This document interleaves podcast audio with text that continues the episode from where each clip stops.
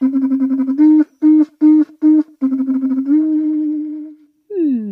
what is this podcast? We will remember Haiti in their voice.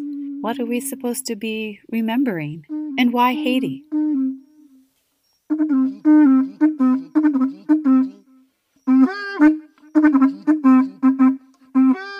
In their voices? To be able to hear voices of real people in Haiti? I thought they spoke another language. Well, let's find out.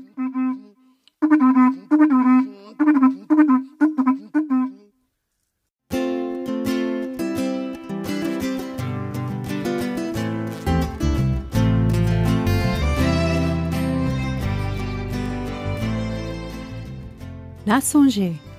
This is a Creole phrase meaning we will remember. Nous comptons well.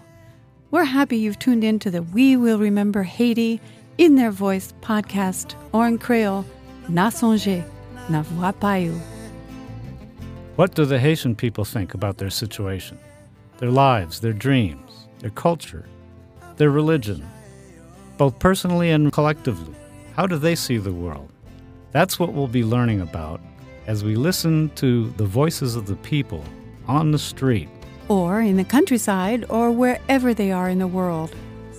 It will be recorded by our colleagues, Rocky, Najee, and Alma, who are co founders of the N a Sonje Vèt, or in English, We Will Remember Green, a more recent branch to the Foundation's work. English voiceovers will be done by podcast co hosts Carla and Ron Blunchley. That's us who have lived in Haiti for 38 years. And as a result, uh, we feel we have a better than average understanding of the people, their culture, and their politics. Because of the current extreme insecurity, economic, and humanitarian crises, the N a Sonje Foundation, which is based in Haiti, has decided to extend its work now in a digital and audio format, hoping the same work of transformation can come through these interesting and perhaps sometimes shocking revelations from the extraordinary citizens of Haiti.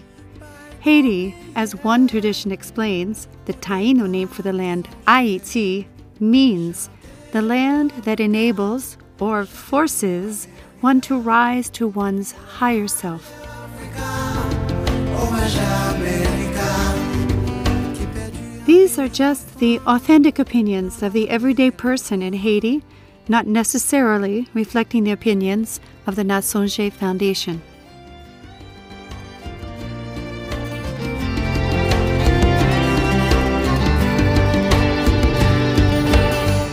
So let's hear in their voices N a Sonje.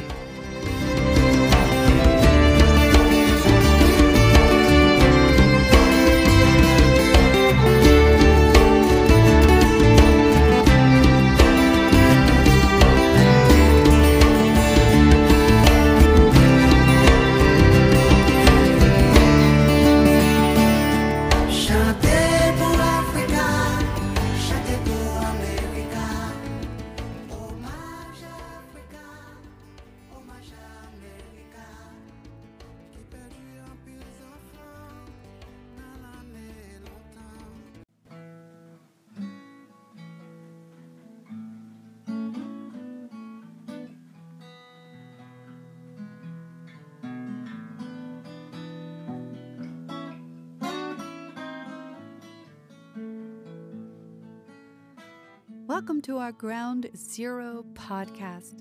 We will remember Haiti in their voice podcast. I'm Carla. And I'm Ron. Blunchley.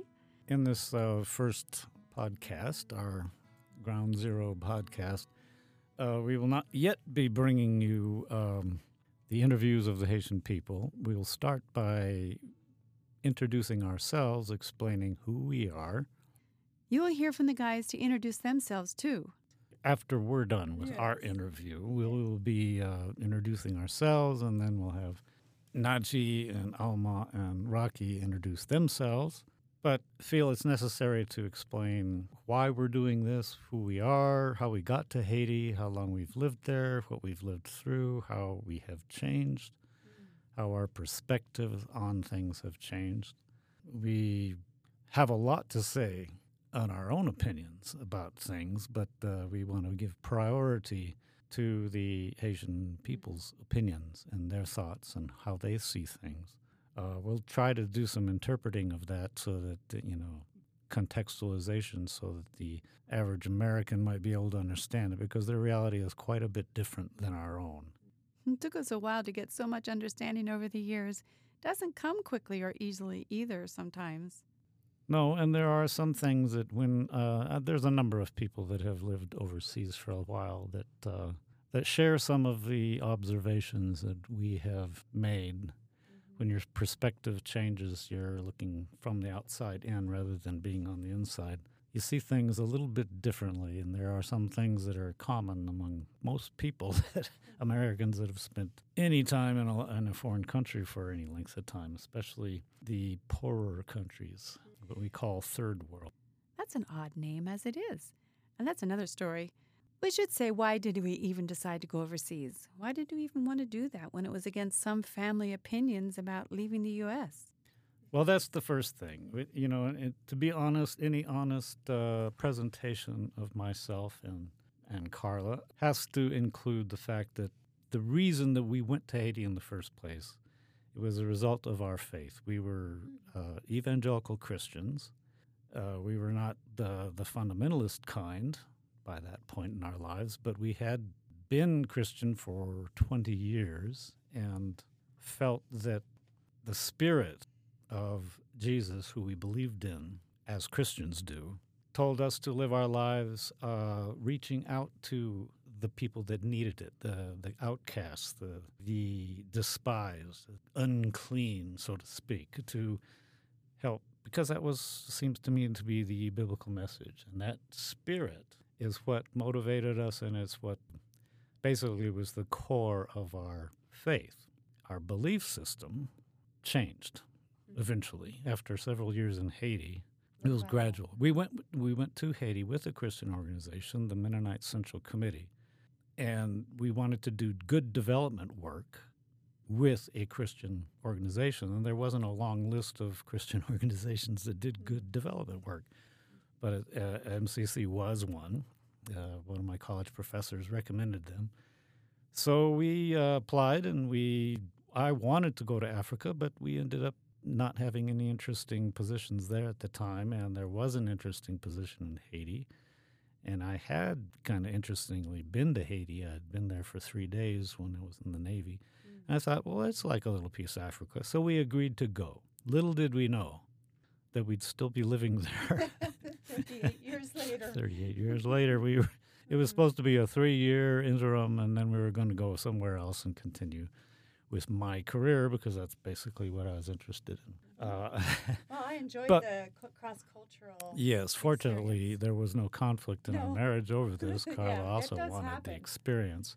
Mm-hmm. And uh, our three daughters really had no choice in the matter. We took them. so anyway, but they do not regret it. They uh, are very thankful that they had the experience of growing up in Haiti in a different country because mm-hmm. they also have a different perspective on things uh, as a result. Mm-hmm. And I think it's a positive perspective. Um, any case, we got to Haiti, and I was working in a uh, agroforestry project.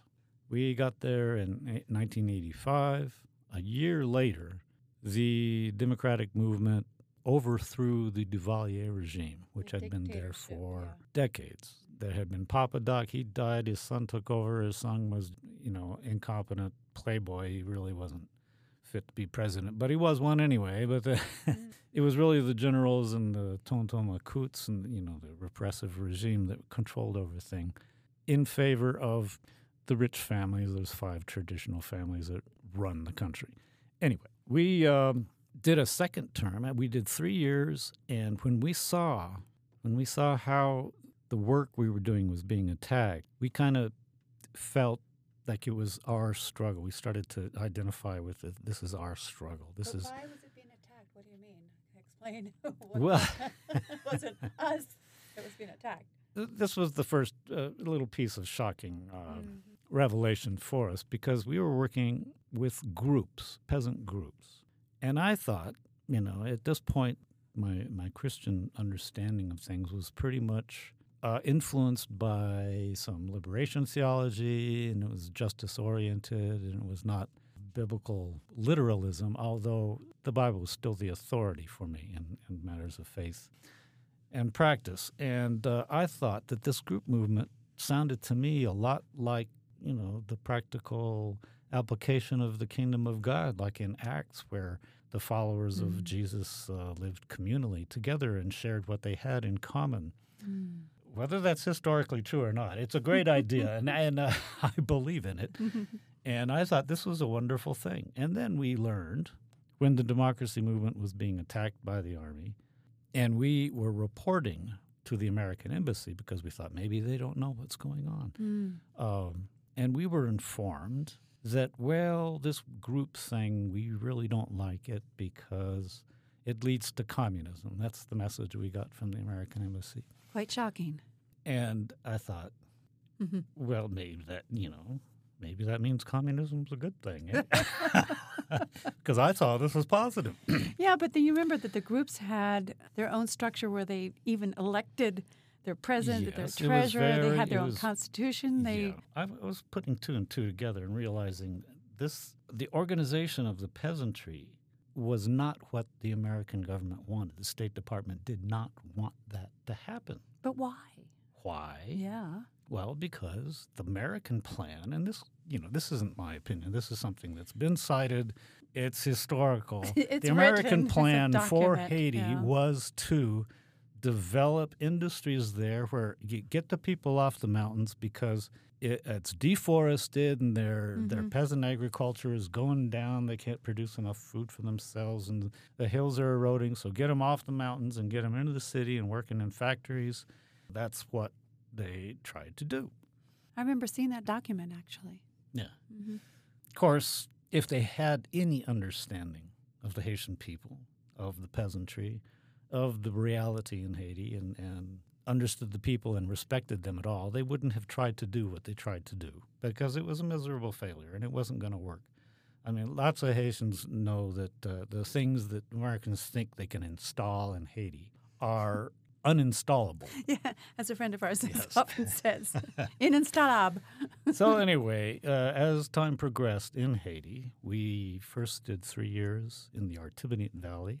We experienced uh, the people working in our project getting arrested. I had to work to get mm. them out of jail and prevent them from getting beaten. That was a crazy time. Um, we started to get to be very involved in this democracy movement, uh, you know, sympathizing with it.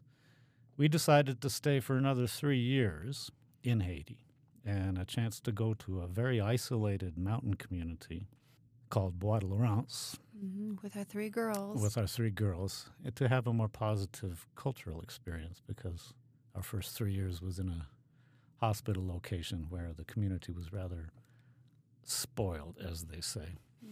Uh, but, but, we learned a lot. Oh, there. we learned we I learned quite learned a bit. A yes, lot there, especially did. about how not to hand out, you know, all the time. This this was a, a huge uh, experience for me. you know, your heart is so you know broken by the what you see as poverty, and you want to try to help. I mean, that's what the empathy of humanity should be.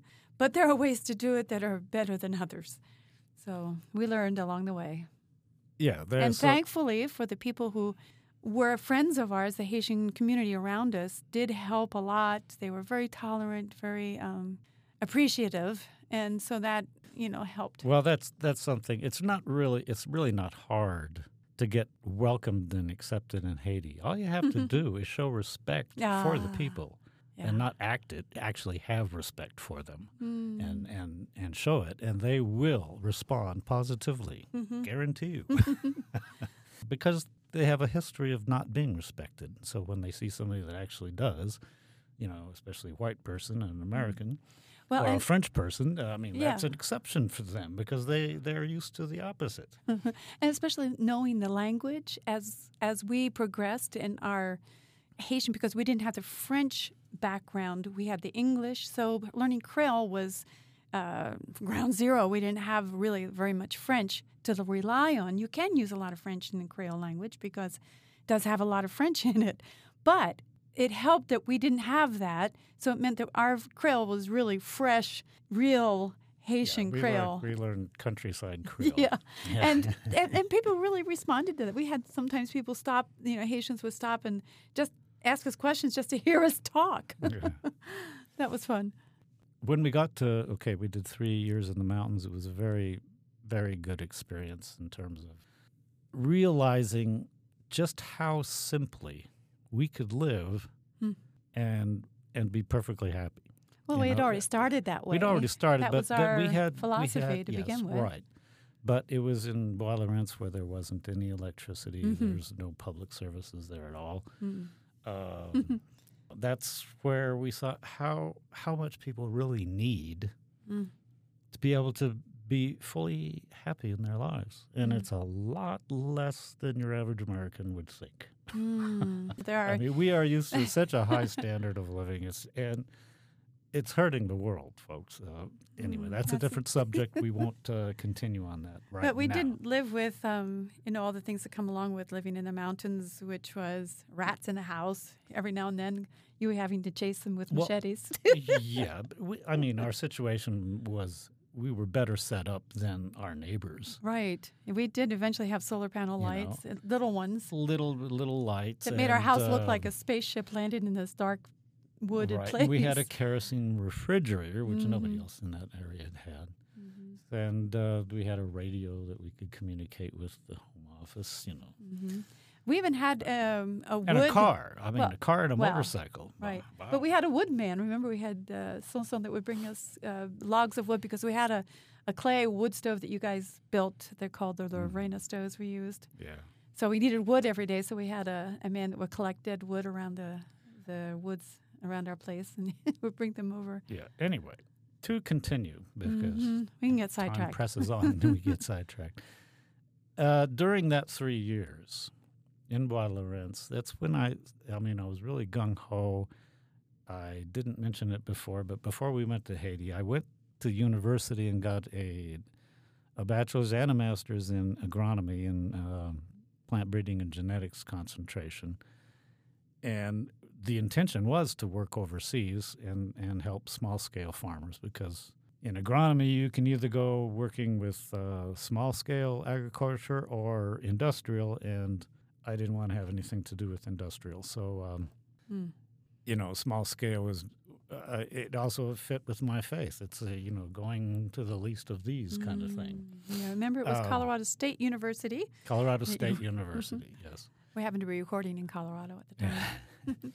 So anyway, uh, about you know toward the end of that uh, second term, we were about in Haiti for six years. It started to dawn on me that that this development approach from foreigners wasn't going to work. It just wasn't going to work. I started to understand the dynamic of the presence of a foreigner mm. in a peasant's field telling, you know, this is how to do this simple technique. Mm or even not directly doing it, but hiring a local Haitian to teach how to build an A-frame, how to you know do a, a contour canal, and uh, different simple techniques to uh, help prevent soil erosion and improve, improve crop yields, green manuring, things like this. Even if it's a Haitian presenting it, but there's a blanc, a foreigner, behind them, mm. it's probably not going to take. And they're why? Going, they're going to sh- they're going to say yes, yes, yes, we blanc, uh, you know, very good idea, and then they're not going to do it because these are not people that have education; they have tradition, mm. and to try to break them out of that when that has worked, even if it's not working anymore, it's not just a simple matter of of oh, the light goes on. This is a better technique. It's not that they don't know these things. Mm when they see it, they see that makes sense. But there's all sorts of other beliefs. There's the risks and dangers. The white too. people mm-hmm. just don't understand that you know behind a lot of these things that people thinking about the effect on the spiritual dimensions mm. of the land and the people around them and who might you know be against them and you know, it's it's a lot of things in their yeah. worldview that are just totally foreign to us. And also, the, the, you know, there's a, a, a, very strong Haitian complex from their history, where it's a, you know it's a combination of pride at their accomplishment in creating a nation, the only fierce pride, fierce pride, uh, along with uh, deservedly uh, so, along with a debilitating self doubt mm. and in, inferiority complex. Uh, it's not a healthy mix, and it expresses itself in a variety of ways the co- in the country. You know, so you'll meet a lot of people that are kind of messed up in their head mm. About themselves, but then you meet these people that are just as solid as rock. Mm, like we're fortunate to have three of them on the N a Sonje staff. well, we have a whole community of yes, people around us yeah, that are know. fantastic. Yeah. Yeah, we've had experiences with people that took us for a ride, deceived wow. us, and but we've also fortunately found beautiful souls. nuggets, nuggets of gold and diamond. Mm. So after Laurence, we went to. Uh, I started realizing that that what was really needed was something that foreigners could not provide, and that was a mentality change in the people.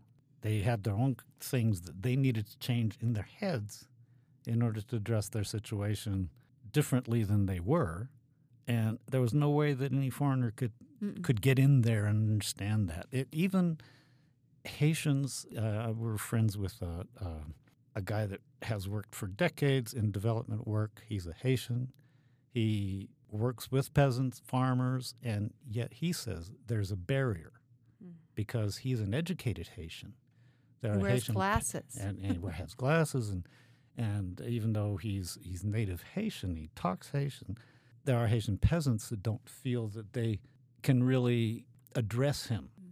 As they would other people because he's elevated to a different level, and what he says is like uh, magic or something, but it's not practically applied until one of their neighbors applies it you know, when they apply an agricultural technique and it works, they can see that. And then their neighbor sees that and then they try it. But he's been working the same kind of work that I'd been doing.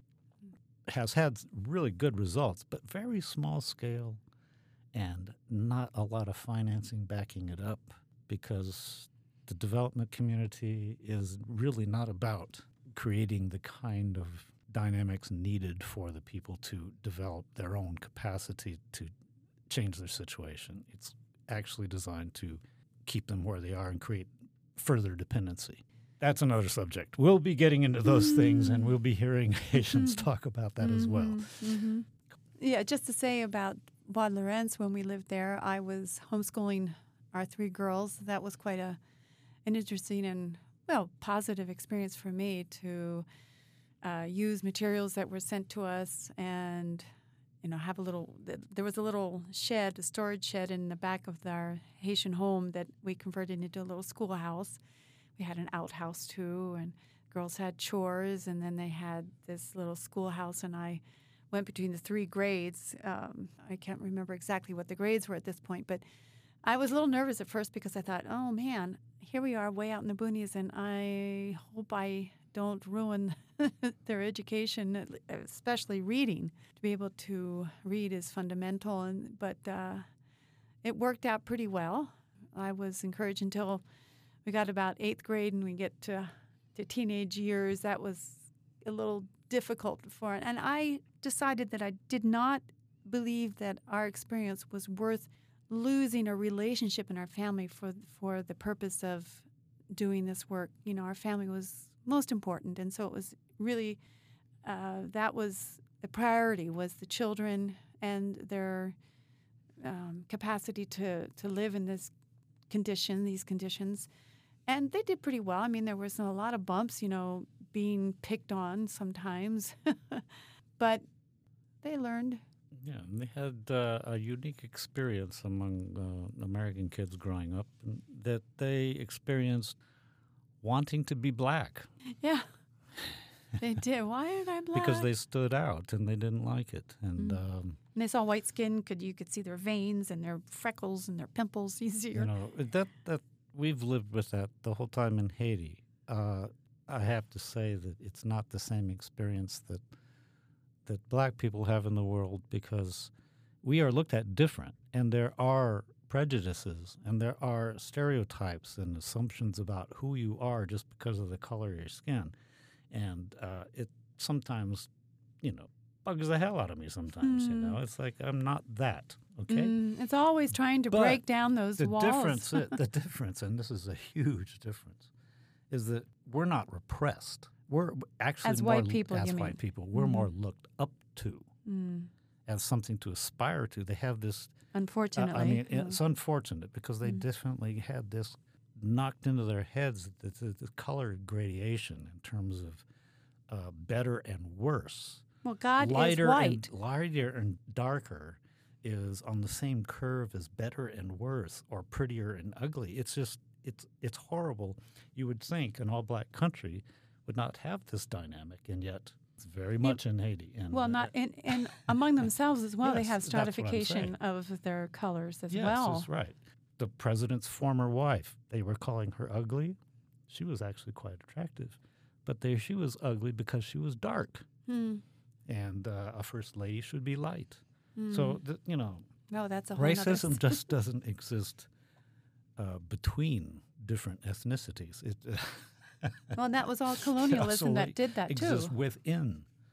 Even in their birth certificates, they have qualifications. If you were born in the city, you are a citizen or a citoyen, and if you were born in the outside of the capital, you were paysan or peasant. So even in their on their birth certificates, I think that might have changed already, though. Yeah, we after Bois Laurence decided to stay on, as Carla expressed the tension with our eldest daughter in school. A solution was to do another term, another three years in Port au Prince, because the MCC office, main office, was very close to a high school. It was a Christian high school, which at the time we didn't have a problem with, but our mm. kids did. anyway, yeah, that's that's another story too. But uh, in it, at least they got a good high school education, and we were able to do another three years in Port-au-Prince in the administration, because by that point we were totally wrapped up in the struggle. Um, Aristide, the president, had been elected, and then the coup d'etat happened. That was 91. deposed. 92. Yes, it was 91, 92, 93. Those are the final three years we were in it, with MCC. And um, the struggle was going on because Aristide wasn't returned until 94. So we, when we left MCC, we decided to stay in Haiti. We found a place to rent. We um, did work translating. Uh, we did uh, work with journalists because, especially in 1994, when Aristide came back, all the the journalists were there, CNN and the all the three networks, mm-hmm. New York Times. For a while, I was a fixer and a, a, translator for the New York Times. I worked with NBC, BBC, yeah. CBC.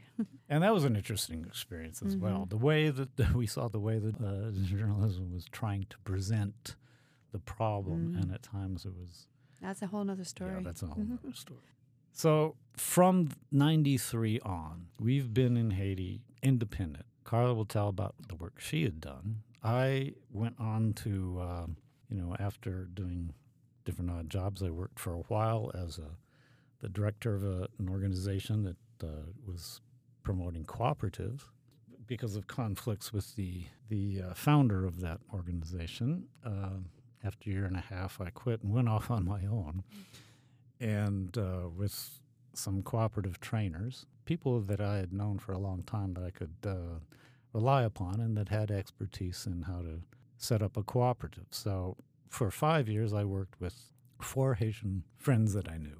They went out in different places of the country and lived with the community, were accepted into the community, got to know the people, saw the dynamics of leadership, conflict, and everything. And in that understanding and context, they were able to set up cooperatives and have them work.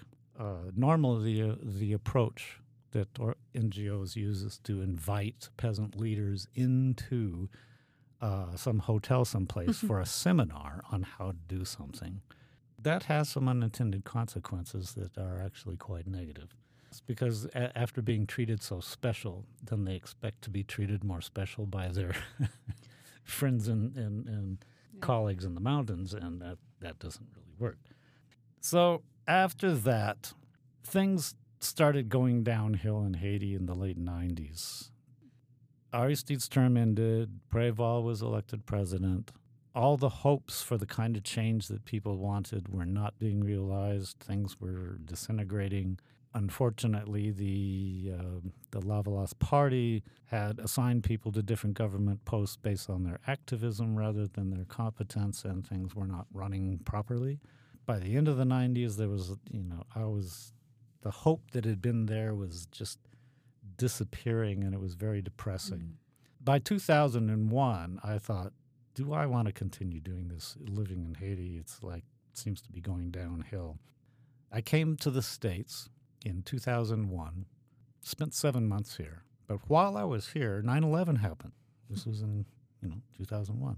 And by the time I was 2001, I was already feeling pretty alienated from a lot of the uh, American culture that I'd grown up with and the presuppositions and beliefs. And um, when I saw 9 11 happen, there was a two week period after that when I was really encouraged because people were saying, Why do they hate us? Why do they hate us? The news was having interviews with Arab students. You know, they started talking about it. And then they just cut it off and started beating the war drums and we're gonna we're gonna kill Al Qaeda and we're gonna go into Afghanistan. We're gonna and it was so discouraging to me because I thought, yes, Americans, you need to hear these voices. You need to hear why people hate you. It's not that they hate your freedoms. That's nonsense. They hate the manipulation and the oppression of empire. We are an empire. We impose our will on other peoples. They don't like it. surprise, surprise. Just like empires throughout history. We think we're exceptional. We're really not. you know, and we've been on the other end and seen the results. You know, it's not just we swallowed some some leftist propaganda. We've seen we've seen this stuff happening. That's why we have this understanding. Anyway, uh, so I, I decided at that point live here in the states or, or go back to Haiti and build our house. We already had a, a land site that we could build a house on, and I decided I'd rather live in Haiti than than here because Haiti may be suicidal, but the United States is homicidal. And I prefer one over the other. I'd prefer normal and, you know, just healthy, but. Uh, Somewhere in between. but, you know, we just have to find that personally. Inside. Mm-hmm. Because the world isn't isn't going that way. Mm-hmm. So we I went in 2002, uh, came back to Haiti, built our house, decided not to be doing any development work anymore. I would just be doing translation work, would, which was ideal. People would send me texts, and I would translate it into Creole or from Creole to English, sometimes French to English. That's what I'd been doing part time ever since, till about four years ago when things dried up. Mm. Just living and in uh, Gros-Jean in our house. It's very peaceful we live by a waterfall, and mm-hmm. we actually have for all us freedom loving Americans, uh, there's more freedom for me in Haiti. There's fewer expenses. Uh, we can live cheap. We can get the benefits of, of uh, being an American poor without the hardships. well, remember, too, we always have this discussion about okay, you can live freer, but there are there are no tax systems, yes, so no. there are no infrastructures either. Well, Sorry. yeah. The downside is that uh, here, this is the way I see it. You know, between the two places, we bounce back and forth. Haiti does not have enough rule of law. In fact, it has basically zero rule of law. Mm. And the United States has way too much because it becomes oppressive when you have to jump through all sorts of hurdles and uh, you know in order to get stuff done in order to satisfy legal requirements and it's good to have rule of law but it should be my opinion is that it should leave what you do in your own house out of it as much as possible. Or your own body. yeah. Mm-hmm. I just wanted to say a little bit about, uh, back up a little bit to what I was doing as uh, Ron was doing his freelance work after we stopped being an MCC. I started working with two Haitian associate in receiving visitors. We actually started with UN people who were coming as human rights observers around the country during the coup d'etat against Aristide. We started just teaching people about the culture, the history, and then other human rights organizations came in. We organized, coordinated volunteers where they would stay in the country.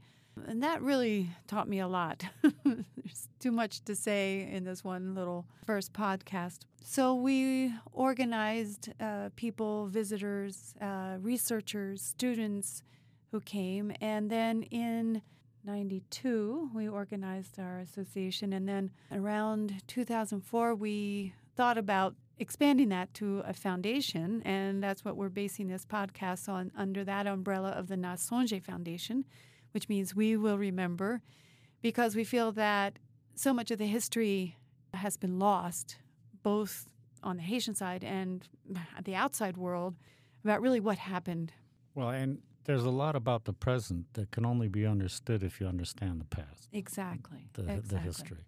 And it's not to do just to go back and look at it and bemoan what happened. No, it's to learn from it. Right. It's to realize that we stand on the grounds of history that have gone before us, and it's the reason why we are who we are today, both whites, blacks, and especially as Haitians and as Americans. Uh, so that work expanded under the N a Sonje Foundation. We also had a vision to perhaps create a village where people could actually relive the transatlantic slave trade. But we have a, a model, a miniature model of that actual history in our center. You can't relive that, but you it was intended to be a kind of a spiritual retreat where it was reflected upon the experience of that slave trade. Mm-hmm. There's no way to duplicate that unless you're torturing people. yeah, that's definitely not the intention. I mean, our, our memories may torture us, and that, that's enough. There's a Haitian proverb that says, By coublier, pote marque songer, which means the one who hits forgets. The one who carries the scars remembers. Uh, so our work continued in the N a Sonje Foundation, and we have had uh, many different American university students who come for their alternative breaks uh, over the years and take them out to the countryside to actually immerse themselves in the reality, because in so many ways that's really the only way you can begin to understand someone else's reality and, and lives even in our own town, our home community, Grosjean, uh, we our staff. I have about six, seven, or eight fluctuates. Uh, young people, local young people who are staff, who become like windows so that visitors hear their perspective, their lives, their culture from their personal point of view. Their home. They go and they do, they immerse, they go and visit in their homes with their families, learn how to cook food over an open fire or on charcoal. They go and try to bargain in the marketplace, try to do laundry by hand, carry water, all those things that are part of the everyday life of uh, most of the people in, outside the cities in Haiti. And we also created a band. I just wanted to bring that in around yeah, 2005, 2006. That's the music that you'll be hearing. It's called De Racine or Two Roots. Two Roots. So we created a, well, it, it became a thing because Ron and his guitar picking, the way he finger picks.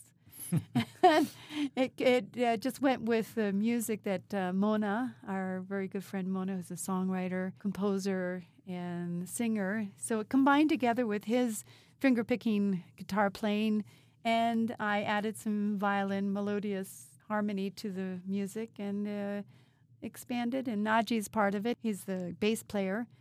Welele became the drummer. So we actually went on tour. We actually have an album. So we even had a documentary made. In any case, uh, there was something that I left incomplete in my mm. story about our changes. I, I mean, I mentioned that the fact that we even chose the path we did is because of our Christian faith. Somewhere between Bois-Laurence and Port-au-Prince, around that time, I started questioning the belief system. It seemed, you know, I was trying to figure out Haitian culture and Haitian belief system, and I had been six years away from immersion in my own Christian culture and sort of felt the tie that that tie was weakening or disconnected, and I was looking at things different, and it seemed to me at the time obvious that Christian belief system is such a Western cultural creation. It's too tied to a particular culture to be universal. The message, the way I received it, Haitians don't receive it the same way because their cultural, their history is different. We have a, as European, coming from Europe and entering America, especially religious tradition, of the centuries of guilt over just being human that was driven into us by the church. And so certain messages like Jesus died for your sins, you know, if you just accept it non-critically, it can open your heart to the love of God and the grace, you know, if you just don't critically think about it too much. And uh, it works. if you're raised in it. But then when you, you know, if you ever get back from that and look at it, the belief system itself, and say, well, how is this different than than any other belief system that we as Christians consider to be some primitive pagan or, or just false, you know, religious deception of Satan? It, so, but what I discovered was that uh, I, I, I just couldn't believe it anymore. I mean, the creed as as stated i could not believe those things anymore. But the spirit that i had converted uh, with the powerful experience of the love of god being you know surrounded in love and and that spirit was still there. And i discovered that that spirit did not need that particular religious belief system to function in my heart anymore. you mean you still had the love of God inside well, you and felt was, it and knew yes, it? Yes, and still, you know, I mean, I'm I don't claim to be any sort of mystic, but I have had some experiences where it was like looking over the ridge at uh, the land beyond, mm.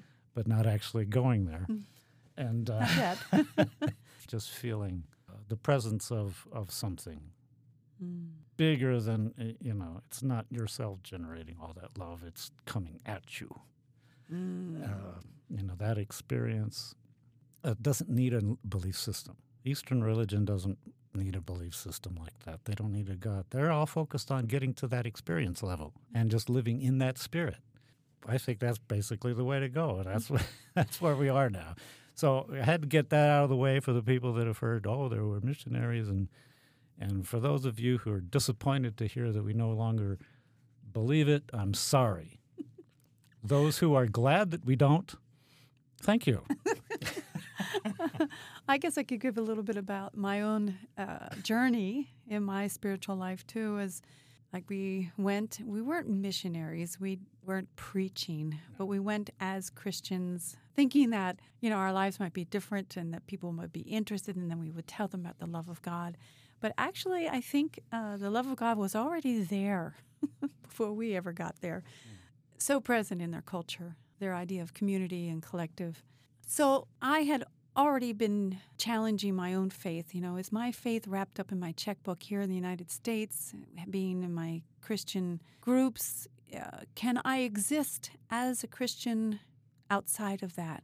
So what really confronted me was was seeing the material difference in the lives of people in Haiti who had joy in their hearts, had faith in God already that may not necessarily claim that they're so called Christian. And then I saw, well, wait a minute.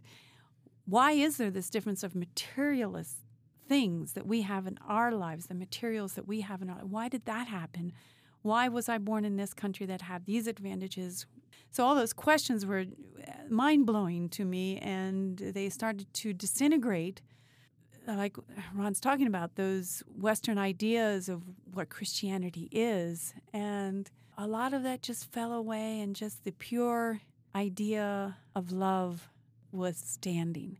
I remember Haitians asking me, well, why don't we go to church? Why don't we go to the local church there in our community? Why? You know, we're white people. We're supposed to do that. That's what they've seen. You know, white people come, they're missionaries, they go to church, they open churches, they preach in churches. And I said, you know, I don't need to go to any particular church. Church is right here with me in my community and the people that we love, that love us. I'll go to any church actually where love is preached. and that's been a little bit confusing and confounding for our Christian Haitian friends. But I think it's also helping to open their minds as well to the fact that they they don't maybe need the whole creed that comes actually from overseas. Uh, Haitian yeah. Christian Protestantism and Catholic it all comes from outside the country. Mm-hmm. Yes, and uh, that's that's a whole topic yeah. unto itself too. Uh, when we got to Haiti, they were saying the percentage of Protestants was about fifteen percent. Catholics, uh, you know, eighty-five, and um, one hundred percent Vodou. Mm-hmm. Uh, there's a lot of truth to that because yeah. the worldview the worldview, that understanding that there are spiritual entities, you know, the way I un- understand is, is manifestations of a particular energy. It's a common way of understanding things throughout history in many different cultures. Mm-hmm. Polytheism is just a way of explaining there's different, there's the white light of the sun, and then it goes through a prism, and there's many different colors. It's all light, but there's a spectrum. And so there are different spirits that represent the different energies that people perceive. What, what do Americans hear about the Haitian belief system? Voodoo, sticking needles in dolls. Mm. That's a whole other subject. We can talk about that another time, but uh, we just wanted to give you this is the tip of the iceberg. Wanted to give you a little bit of introduction of who we are, kind of uh, what our experiences have been that have been transforming paradigm shifts, I would say that drive us to want you to hear more about them from them. So one way we're uh, trying to do this is by having their their voices come to you and do some voiceover translation so you can hear right from them. Yeah, and we will still continue to uh, make some commentary and mm-hmm. you know yeah, about we'll different be, things. We'll be around, of course, and like we say, we're still learning about this whole podcasting business, and so we'll have places, I'm sure, where you can ask us questions, uh, get to know us more, find out more about our experiences. And uh, so, thank you for listening, paying attention to our lives. And we've appreciated everyone, the Haitian community that has embraced us, protected us, enjoyed our company, and uh, appreciates who we are. And that just wants us to go home mm. so much more. And we hope you'll hear from each one of our friends and family and beyond in the beautiful, interesting, extraordinary country of Haiti. Thank you.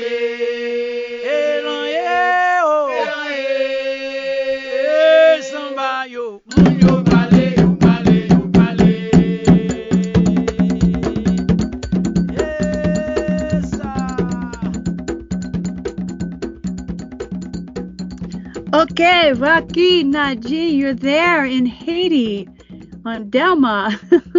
so yeah, we, we, we, we're here. Okay. So present N a Sonje in their voice podcast. What is this all about, Rocky? Yeah, Mrs. Kala, we remember in their voice. It's a program we want to put on a broadcast over the internet to, to make the voices of the people go as far as possible and to be remembered. So when we say we will remember in their voice, so what's that? Well, it's us. So to remember where we were, where we want to go, to say what our needs are. That's what this podcast is all about. And who is going to be talking on these podcasts? Well, what kind the of Haitian people? people? The Haitian people. All kinds of people not all kind of people. I think there's the main subject we could select. I mean, like uh, transportation, communication, and so on. School kids too, like Najee's School daughter. Kids, mm-hmm, beekeeping, you know.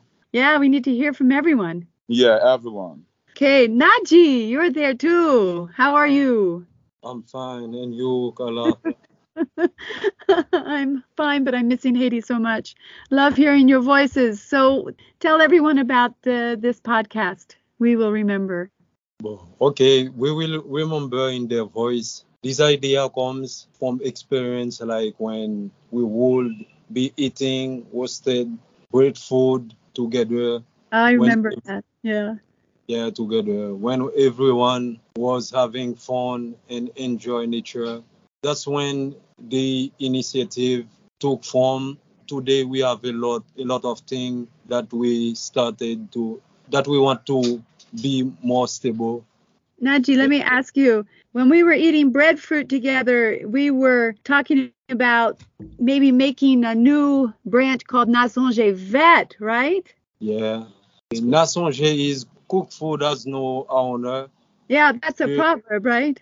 Yeah, Yeah, that's- the proverb. That black race, beautiful love, beautiful work happening, and that's what motivated mm. me to work with. The philosophy of the N a Sonje Foundation and N a Sonje Vèt. So tell me more about what you mean by the white race mixing with the black race. What did you mean when you said that? When we, when I say that, it's because uh, you know when when I met a one color, we play music together. Like Uh-huh. two they play mu- American music, we play Haitian music. When Yeah. we share food, we cook together. We mix every, every culture, like American culture, Haitian culture. This is, I think, it's a beautiful way to to live together Yes. Oh, like, yeah. between race, between black people, white people. But I, I want to add on more words about like mixing uh, white people with the black race. you know? Go, Rocky.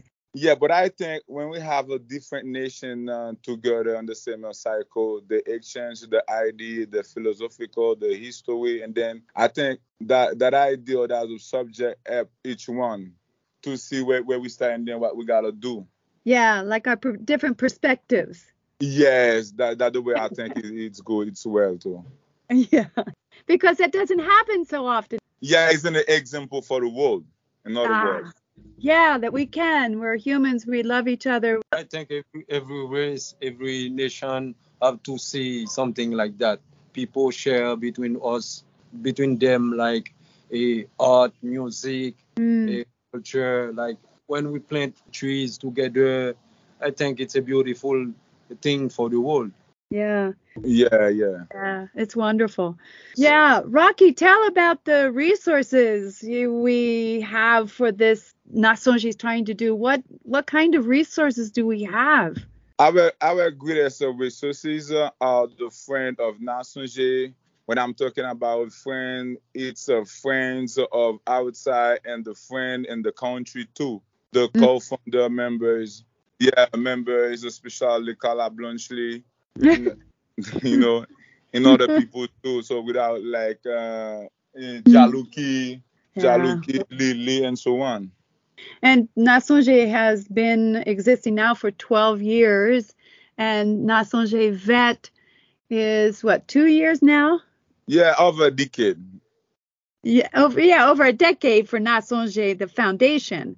Yeah, Right. yeah. But N a Sonje Vèt, like I said, the baby only has one year or two years. We're gonna have a two years, I think. So, what are the biggest challenges that we have?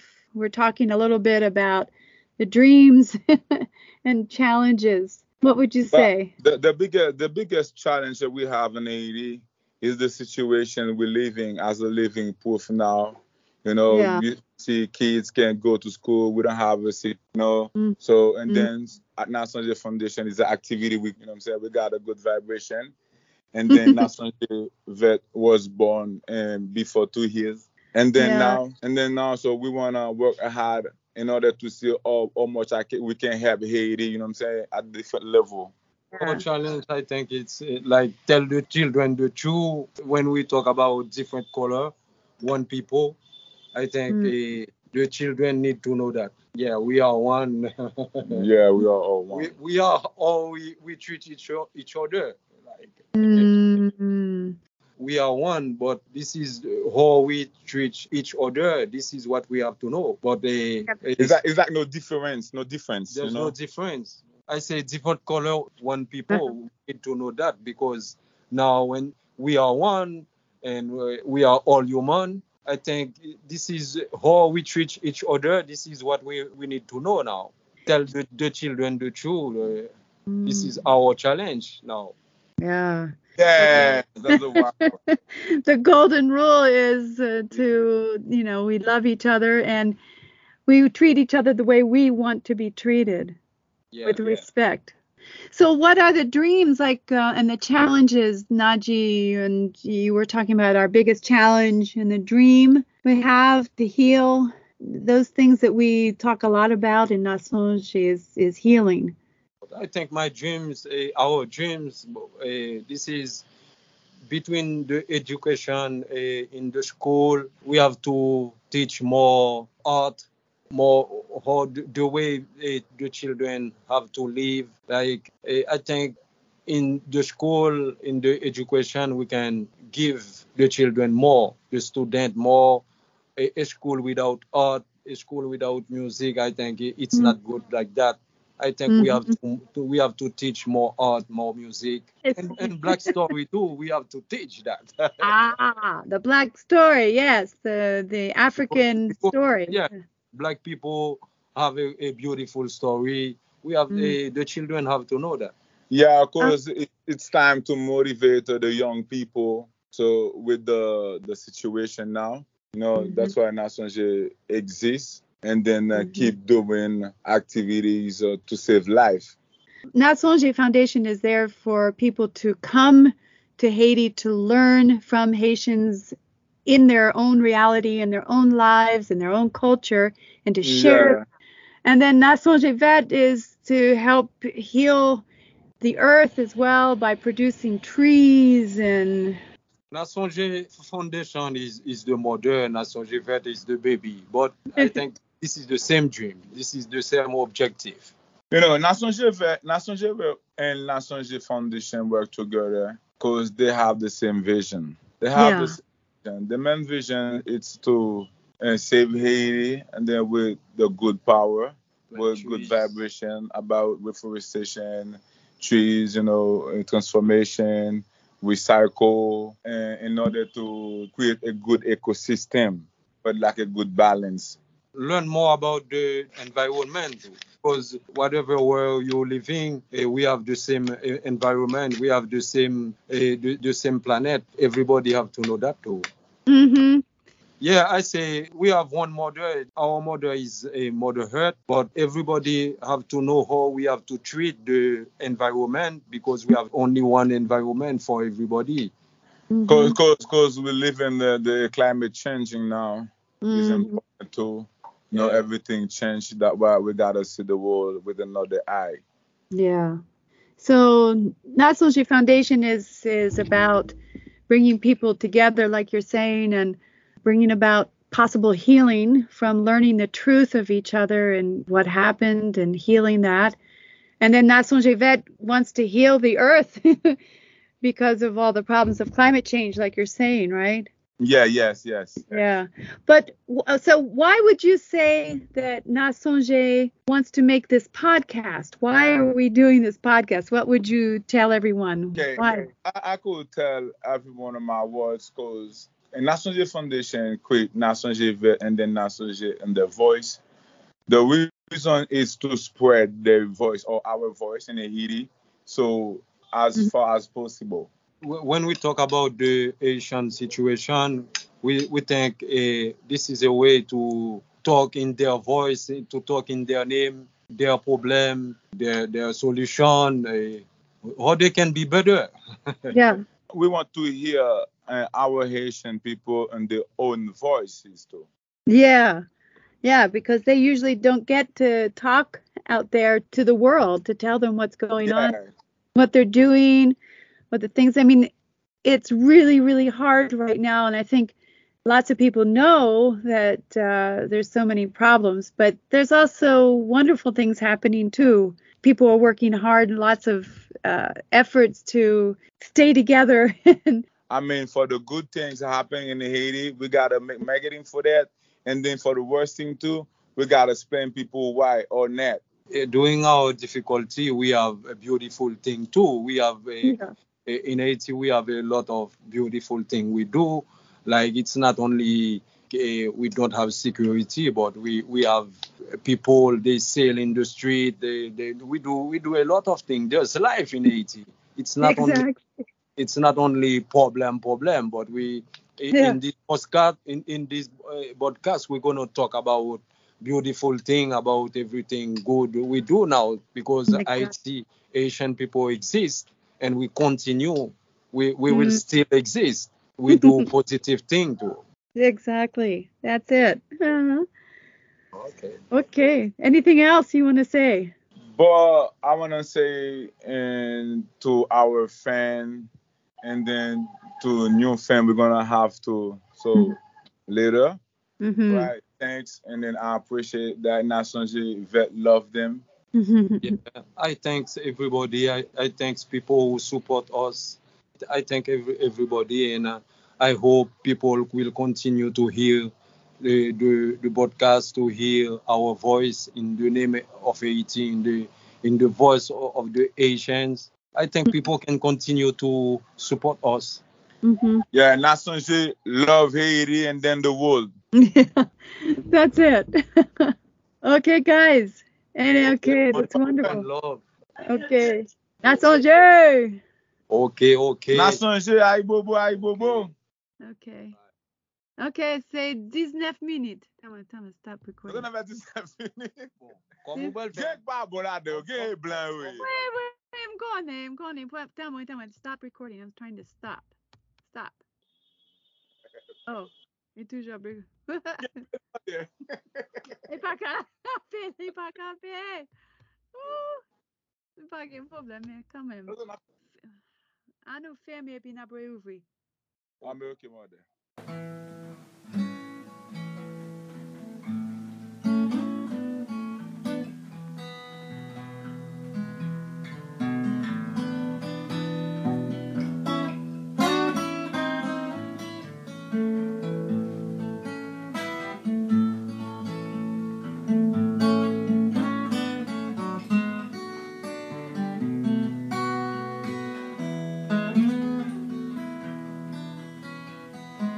That pretty much brings us up to the present. The reason that we are here and had the idea of doing this podcast is because last year we came back for uh, vacation, as we normally do. There were gang members coming up and shooting around our area, but uh, we were still counting on coming back in September of last year Going back to Haiti. going back to Haiti. we came in June and then July and August, and then we were going to go back. But we were unable to go back because the gangs took over our area. All the people that had little boutiques, stores in the area left. A lot of people left. Anybody that had any means left. And A lot of our neighbors. Yes, a lot of our neighbors left. There was just nothing to go back to other than the risk of being kidnapped. So we decided, uh, you know, because the gang members installed themselves in our area.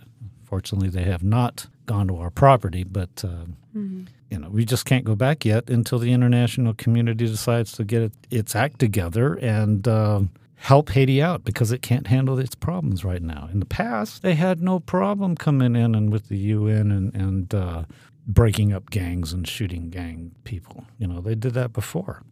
Right, there's no ideology that No, is being pushed, just- but except for just the existence and um, care for the people that are being so terribly brutalized by these gangs. And there is a hope that maybe there's been a little bit of people organizing themselves against the gangs, trying to get rid of them themselves because the police have they're And- overwhelmed by it. And you'll have the news reporting this, oh, this mob vigilante violence in Haiti. If it comes to that, it's the same situation as if an army is coming into your country and it wants to kill you, you take up defenses and you try to kill them, Mm-hmm. right?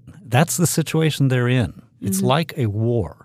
But They it's not civil war. It's, It's not, not- a civil war. It's gangs that have no check on them. Other, you know, an inadequate police force that is also prone to corruption, and gangs leaders can buy uh, police chiefs off so that they don't go after them. You have gang leaders giving interviews on television. Mm. The situation is that in the government, there's a, not a functioning government right now. Well, you can read all of that, it's read all all about it. news. we have our perspective, but you'll hear those voices from the ground as well. express- Fortunately, I mean, the Kenyans uh, recently said that they would uh, send a force in, but you know, who knows? Yeah. Hopefully, because something needs to be done. It can't stay this way. The music for our intro and outro portions of our podcast was commissioned by the N a Sonje Foundation. That was me asking our dear friend and songwriter Mona Augustin to write a theme song for the foundation that reflected our philosophy. So he composed this beautiful song, and our band, De Racine, or Two Roots, performed it and is available on our album links in the show notes along with the English translation. Our podcast artwork, actually the original is hanging in our daughter's home, is by our colleague, friend, and multi talented artist, Najee, who will be opening an Etsy shop soon to showcase reproductions of his original work for sale, of course. We hope you have enjoyed this episode and maybe even learned something new. Haiti is the land and the voices that enable one to rise to one's higher self. So perhaps you may have even felt the gentle tug from those loving arms of Mama Haiti, lifting you to higher ground. N a Sonje.